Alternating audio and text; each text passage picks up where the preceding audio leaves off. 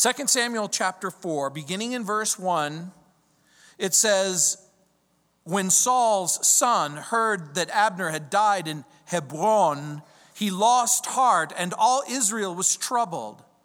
Now Saul's son had two men who were captains of troops. The name of one was Baanah, and the name of the other Rechab, the sons of Rimmon, the Beerothite of the children of Benjamin, for Beeroth also was a part of Benjamin, because the Beerothites fled to Gittaim and have been sojourners there until this day. Jonathan, Saul's son, had a son who was lame in his feet.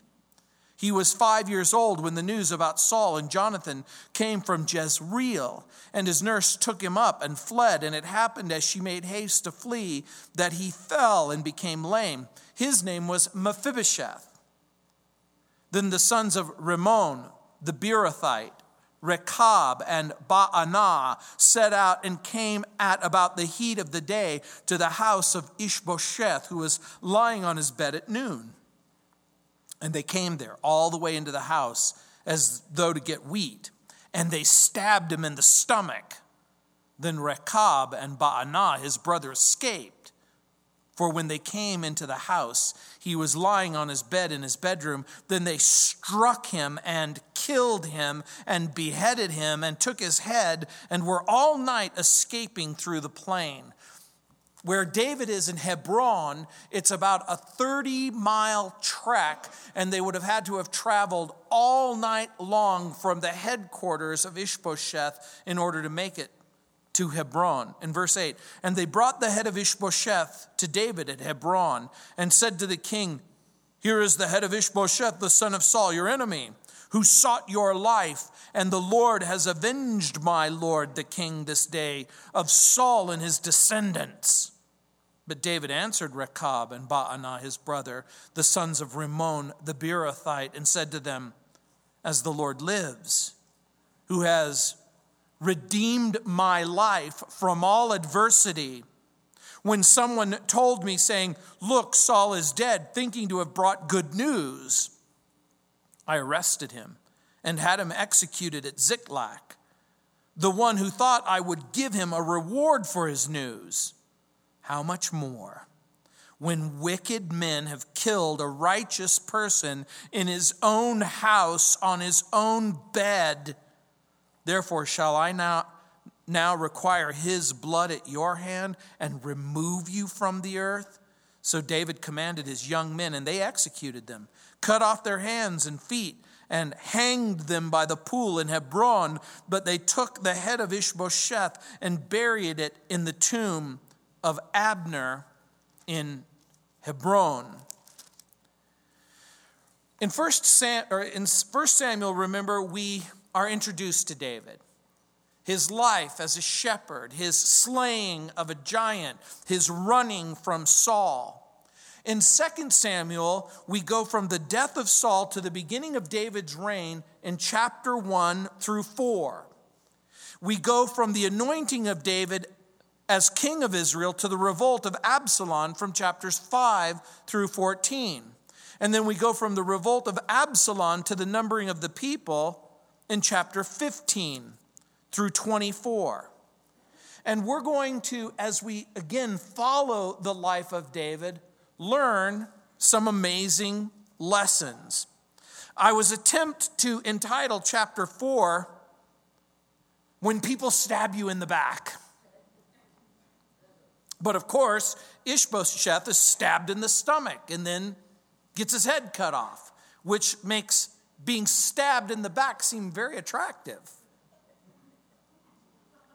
This event is going to mark a turning point both in the northern tribes and the southern tribes because it will pave the way for a reunification of both the 10 northern tribes and the two southern tribes.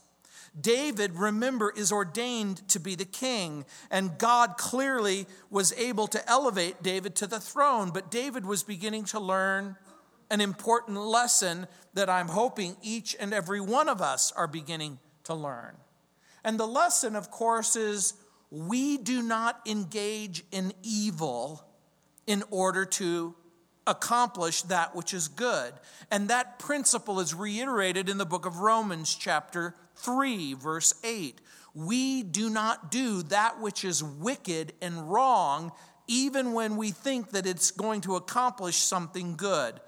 And again, David's journey to the throne began as a shepherd, it continued as a giant killer. He's served a brief stint as a fugitive, and at age 30, David will become king. And for 40 years, he will reign. If you turn the page of your Bible over to 2 Samuel chapter 5, verse 4, it basically says, David was 30 years old when he began to reign and he reigned for 40 years. So now you get an idea of sort of where he's at in the chronology of his life. David's journey to the throne is going to be marked by blood. And of course, it's a very amazing contrast with the journey to the throne of his famous son, Jesus. Jesus doesn't shed the blood of his enemies in order to occupy the throne of his father David. Jesus sheds his own blood to gain a throne. In other words, Jesus doesn't require your blood in order to satisfy justice, but rather gives his own blood in order to satisfy God's justice. And so, in the opening chapters of 2 Samuel, David will learn the lessons of victory with integrity.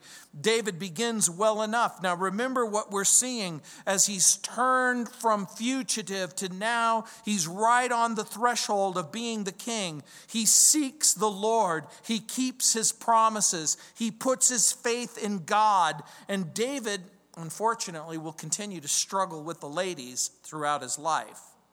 He multiplies wives in Hebron, and in chapter 5, once he assumes the throne, he will again multiply wives in Jerusalem.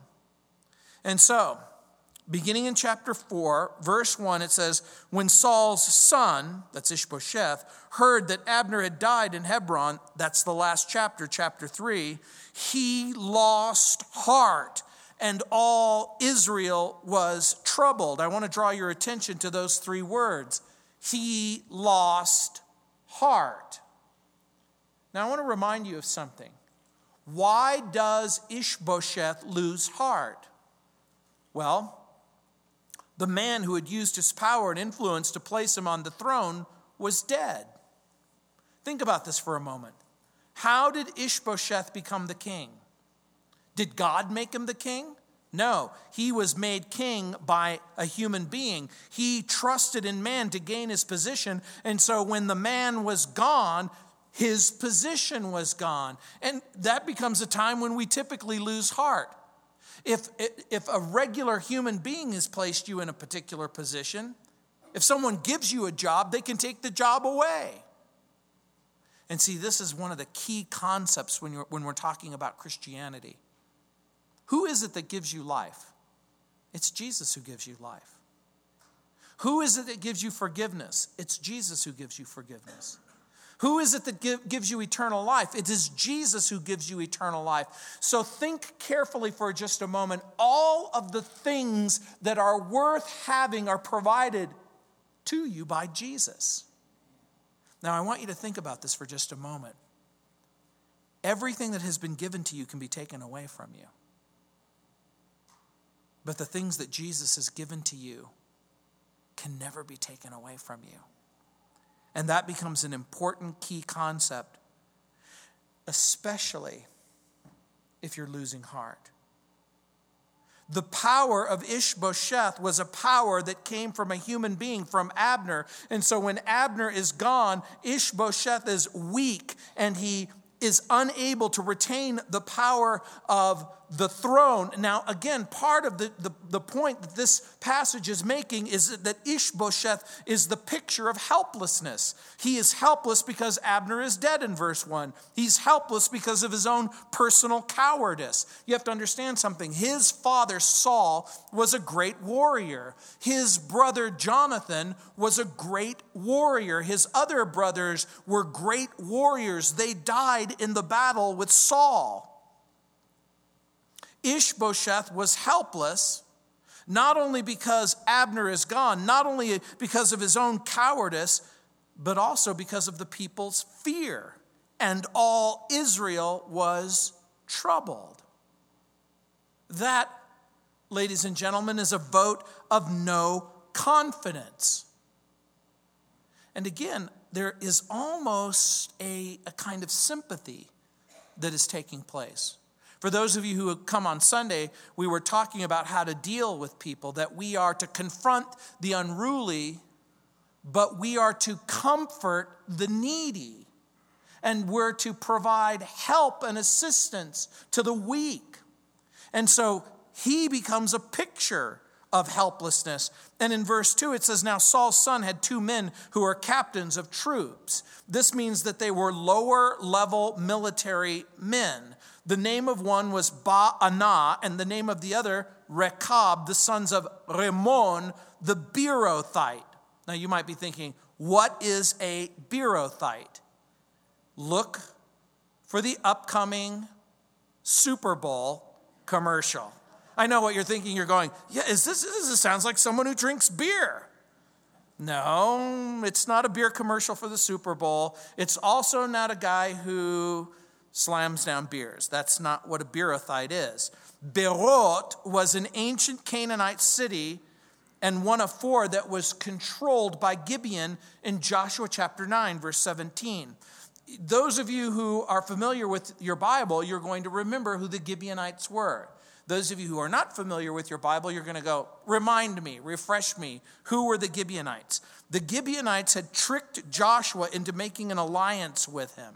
In other words, these were the people, when the Lord told Joshua to enter into the country, he said, Wipe out these people. Don't make pacts or alliances with these people. And the Gibeonites tricked Joshua into making an alliance with him. And so they remained in the land. So some modern Bible scholars place the location of this place as El Birah. And in this particular location, there's a wellspring that's been used for literally centuries. And in ancient times, this was a territory in the land of Israel that belonged to Benjamin.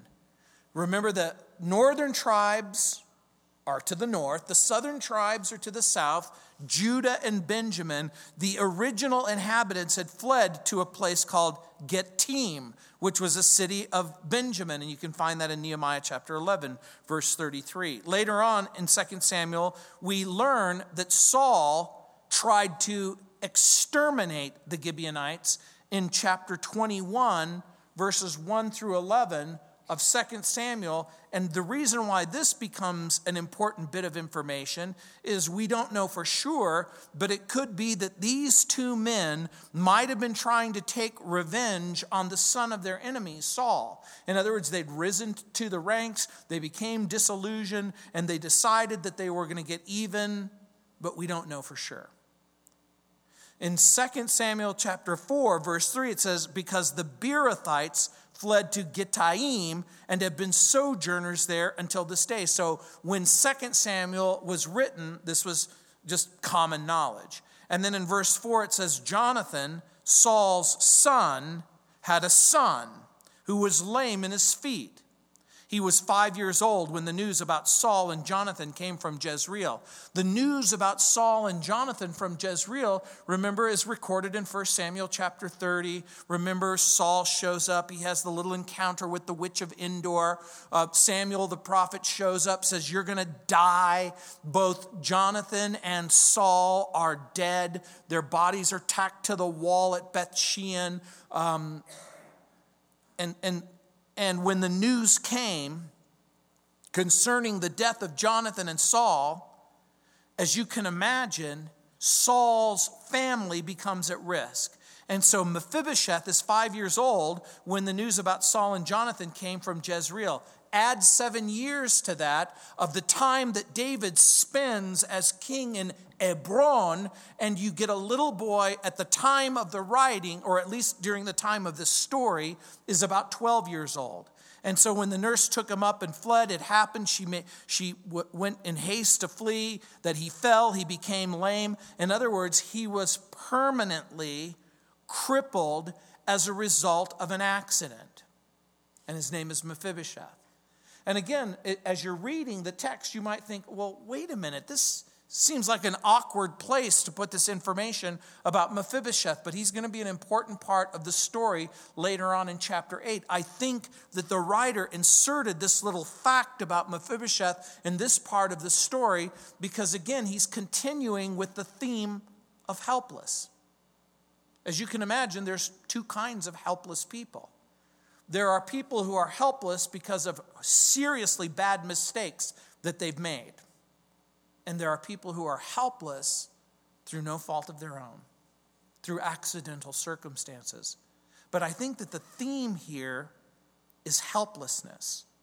And again, I think that the only other heir to Ishbosheth's throne is weak and helpless. In other words, the only other family offspring that is able to provide support cannot provide support. He is literally in a place of emptiness and hopelessness and helplessness. And so in verse 5, it says, Then the sons of Rimmon the Beerothite, Rechab and Baanah, set out and came at about the heat of the day to the house of Ishbosheth, who was lying on his bed at noon. It would appear that Rimmon and Rechab are known and trusted in Ishbosheth's household. You don't get to come in and out unless you are known, and apparently they're, they're under false pretenses. And it would appear that Ishbosheth doesn't have a very good guard. Now, next question Why is Ishbosheth in bed at noon? Okay, let me put it to you a different way. Why are you in bed at noon? So, well, there, there could be any number of reasons, couldn't there? He could be sick, that's a reason. He could be taking a nap, that's a reason. He could be paralyzed by fear and depression, that's a reason. The text doesn't tell us, does it? It doesn't say he's sick. It doesn't say he's taking a nap. It doesn't say that he's paralyzed by fear and depression. But when you're helpless and you're empty and you're threatened, it's easy to just try and go to sleep and try and hope that all of your troubles will disappear. And in verse 6, it says, And they came there all the way into the house as though to get wheat. That means food supplies for the men who were under their authority, and they stabbed him in the stomach. Then Rechab and Baanah, his brother, escaped. Now, apparently, he's laid out they literally approach him in his own bed and they stab him in the stomach. In verse 7, it says, For when they came into the house, he was lying on his bed in his bedroom, and they struck him and they killed him and they beheaded him and they took his head. And they were all night escaping through the plain because Ishbosheth's headquarters is just 30 miles north to where David's headquarters is in Hebron. Now, why did they cut off his head? Because they didn't have access to a sure shot camera. There were no electronic devices in that day, so that they couldn't take a little snapshot and go, We now have proof that he is dead. Cutting off his head would have been a necessary kind of thing to provide proof of death. And so they cut off his head, and then they carry his head through the night into the camp of Hebron to where David is. I was reading that the five most important motives for murder are let's see if you can guess what they are. The number one motive for murder, money is, is one of them. The first motive for murder, according to the FBI, fear. People are afraid, and so they kill. You know what the second leading cause of motive for murder is? Jealousy. The third, you know, and, and again, I can understand that. Um, for some people, you know, they believe that, that marriage is a lifelong commitment, and so if one or the other party is guilty of indiscretions, the right response seems to be kill this person because they don't believe in divorce. It's interesting to me how many people believe in murder more than they believe in divorce. Fear, jealousy, money, revenge. And believe it or not, the last motive, or at least out of the top five, is to protect someone that you love. In other words, there are people who think that they are doing other people a favor because the people that they care about seem threatened. As a matter of fact, one Bible teacher describes the outlaw brothers this way quote, they're opportunists. They know that Ishbosheth was through, and so they decide to act quickly to ingratiate themselves to David and possibly collect a reward. They felt no loyalty to anyone but themselves, so they set their sails to the prevailing winds for their own good. And that's exactly what happened.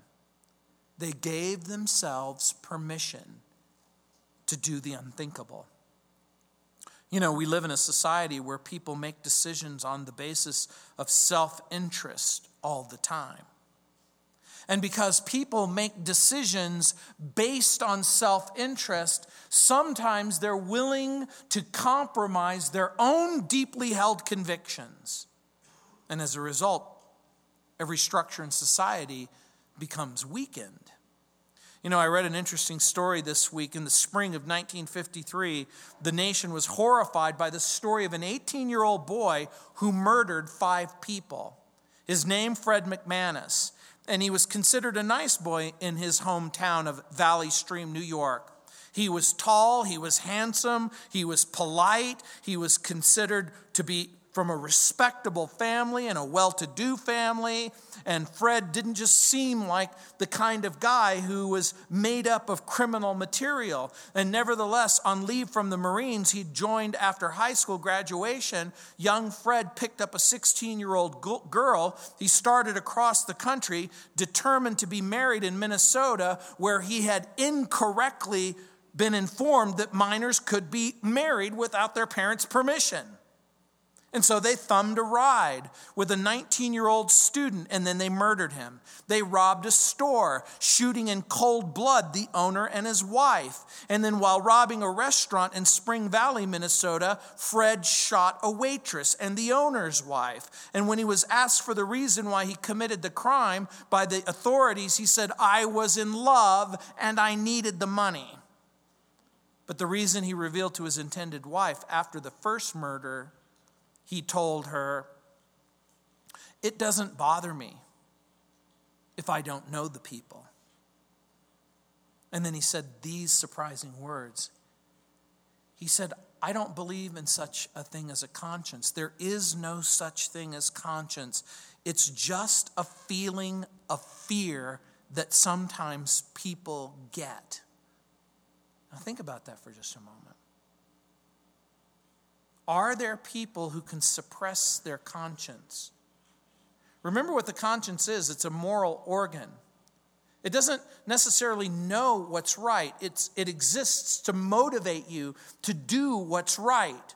And these two men are willing to kill Ishbosheth in order to ingratiate themselves, in order possibly to give a reward, because they see the handwriting on the wall and they think it's their responsibility to go ahead and accelerate these things wrongly. And look at verse 8. And they brought the head of Ishbosheth to David at Hebron and said to the king, Here is the head of Ishbosheth, the son of Saul, your enemy, who sought your life. And the Lord has avenged my Lord the king this day of Saul and his descendants. Now, make no mistake about it. Is this the first time that David has ever seen a severed head? No. Remember, we learned in 1 Samuel that when he killed Goliath, he chopped Goliath's head off and sort of walked around with it for a very long time. So, severed heads aren't going to gross him out. But here's the deal Goliath was a legitimate enemy of the people of Israel. They didn't understand David's affection and loyalty to the house of Saul. Remember what we've learned over and over again Saul was David's enemy, but David was never, ever Saul's enemy. As a matter of fact, Remember, remember David's promise to Jonathan. And if you have a Bible, I just want to encourage you to turn back for just a moment to 1 Samuel chapter 24. And in 1 Samuel chapter 24, verse 20, you'll remember that parting scene between David and Jonathan. And he said, Now I know indeed that you shall surely be king, and that the kingdom of Israel shall be established in your hand, Jonathan told David. Therefore, swear to me now by the Lord that you will not cut off my descendants after me, and, and that you will not destroy my name from my father's house. David swore to Saul. Excuse me, this is not Jonathan and David, this is Jonathan and Saul after the scene in the, in the cave. So I'm going to repeat it. 1 Samuel chapter 24, verse 20. And now I know indeed that you shall surely be king. This is Saul speaking to David, and that the kingdom of Israel shall be established in your hand. Therefore, swear now to me by the Lord that you will not cut off my descendants after me, and that you will not destroy my name from my father's house. David swore to Saul. Now, you should underline that. David swore to Saul. You might be thinking, hey, wait a minute. When Saul came back after David, you would think that all bets are off. Question Are all bets off for David?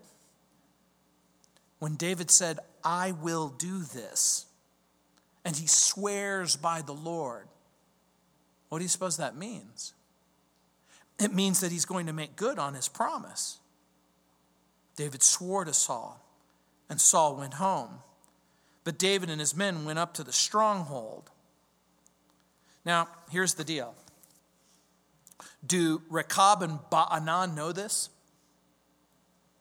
Are they aware of the promise that David made to Saul? Maybe, maybe not. Bummer.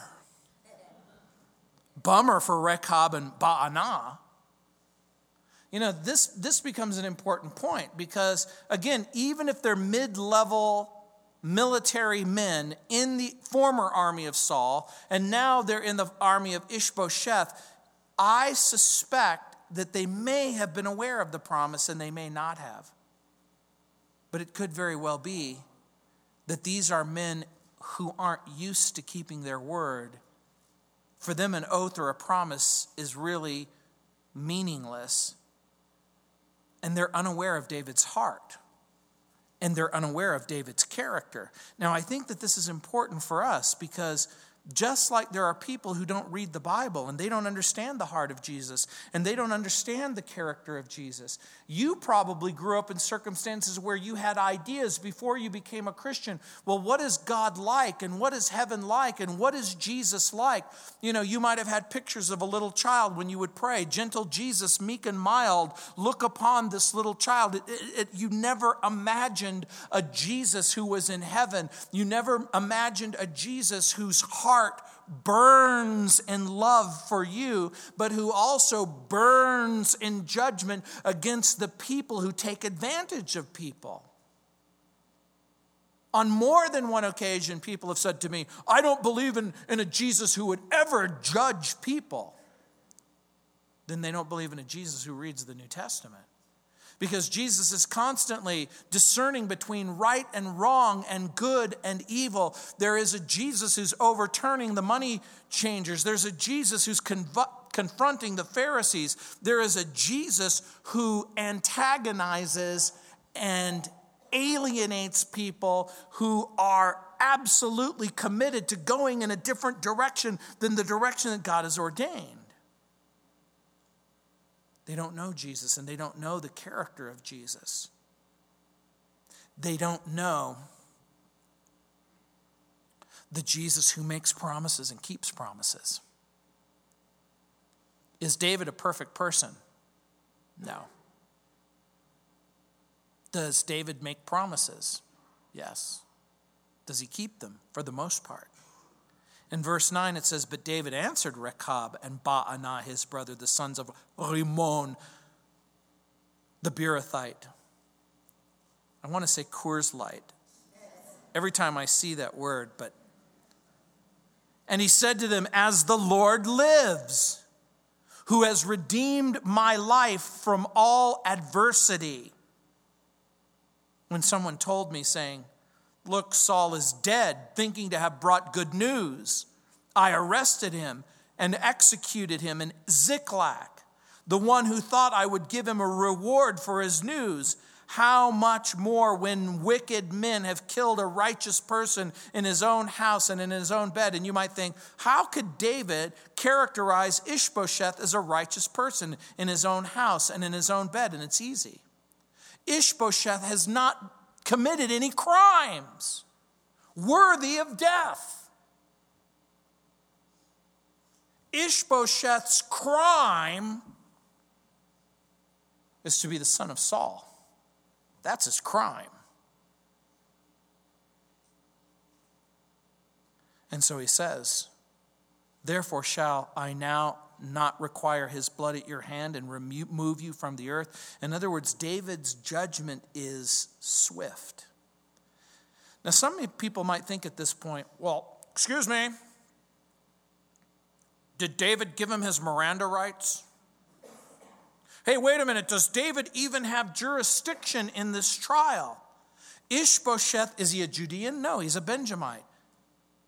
Was he killed in Judea? No, he's not killed in Judea. So, what gives David the right to be their judge? What do you think the answer is?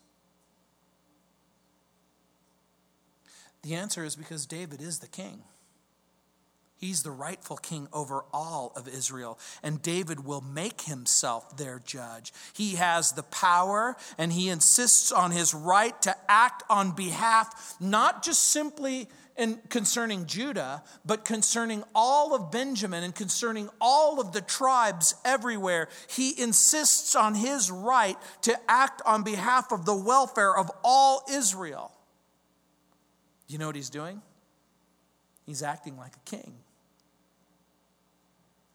Why is this an important point for you? Because there might be someone in your life, and it might even be your own heart, that asks the question What gives Jesus the right to judge me?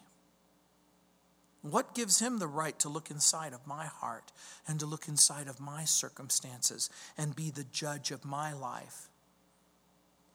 I'm sure that at some point in your life, someone has said to you, Who gave you the right to be my judge? And the right answer, of course, is, I'm not your judge. I'm not the person who determines eternal life. I'm not the person who makes up his or her mind concerning if you get to go to heaven or if you get to go to hell. But the person who does make that choice, the living Lord of the universe, is the Son of David. He has been sent by God in order to address the issues in your life.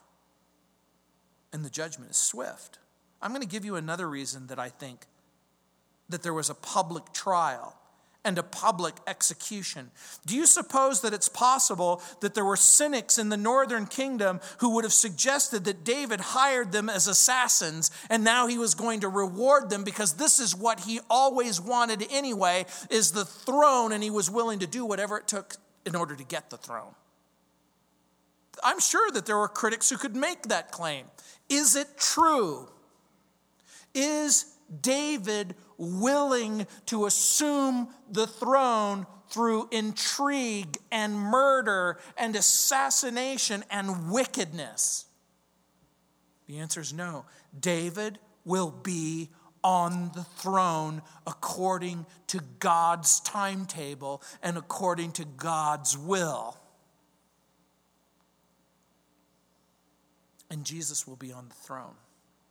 This is what Paul means when he says, Every knee will bow and every tongue will confess that Jesus Christ is the Lord to the glory of God the Father. In other words, Jesus isn't going to be the king and the Lord because I say so. Jesus is going to be the king and the Lord because God has ordained it from since before the beginning of time that he would be both king and he will be both Lord and he will be the king and the Lord throughout eternity, whether you cooperate or whether you don't cooperate. And it's interesting to me. The assassins have nothing to say in their own defense. And clearly, Ishbosheth was not king in the same sense that David is the anointed. But guess what? Ishbosheth is a human being. He's a human being. And guess what? As a human being, you can't just take the life of another human being and, and have the expectation that God is okay with that. David was learning fast. Let God take vengeance. Let God even the score. David would not accept their evil deed, even though it seemed to serve a good purpose in order to make him king. It was G. Campbell Morgan who wrote While it is true that God overrules all the doings of men and compels them ultimately to serve his high purposes, it is equally true that no servant of his can ever consent to do evil that good may come. It is an arresting truth that the Lord, in the days of his earthly life, would not accept the testimony of demons. Remember when he approached the demoniac at the Gadarene, and remember the demon cries out, You're the Lord. You'll remember when Paul was being followed in the book of Acts in the, in the city of Ephesus, where this demon possessed woman would cry out, These are, are men from God. Well, what they're saying is true, but consider the source. Jesus isn't going to get his adulation from demons. And David isn't going to be king on the basis of an assassination. And so in verse 12, look what it says. So David commanded his young men, and they executed them.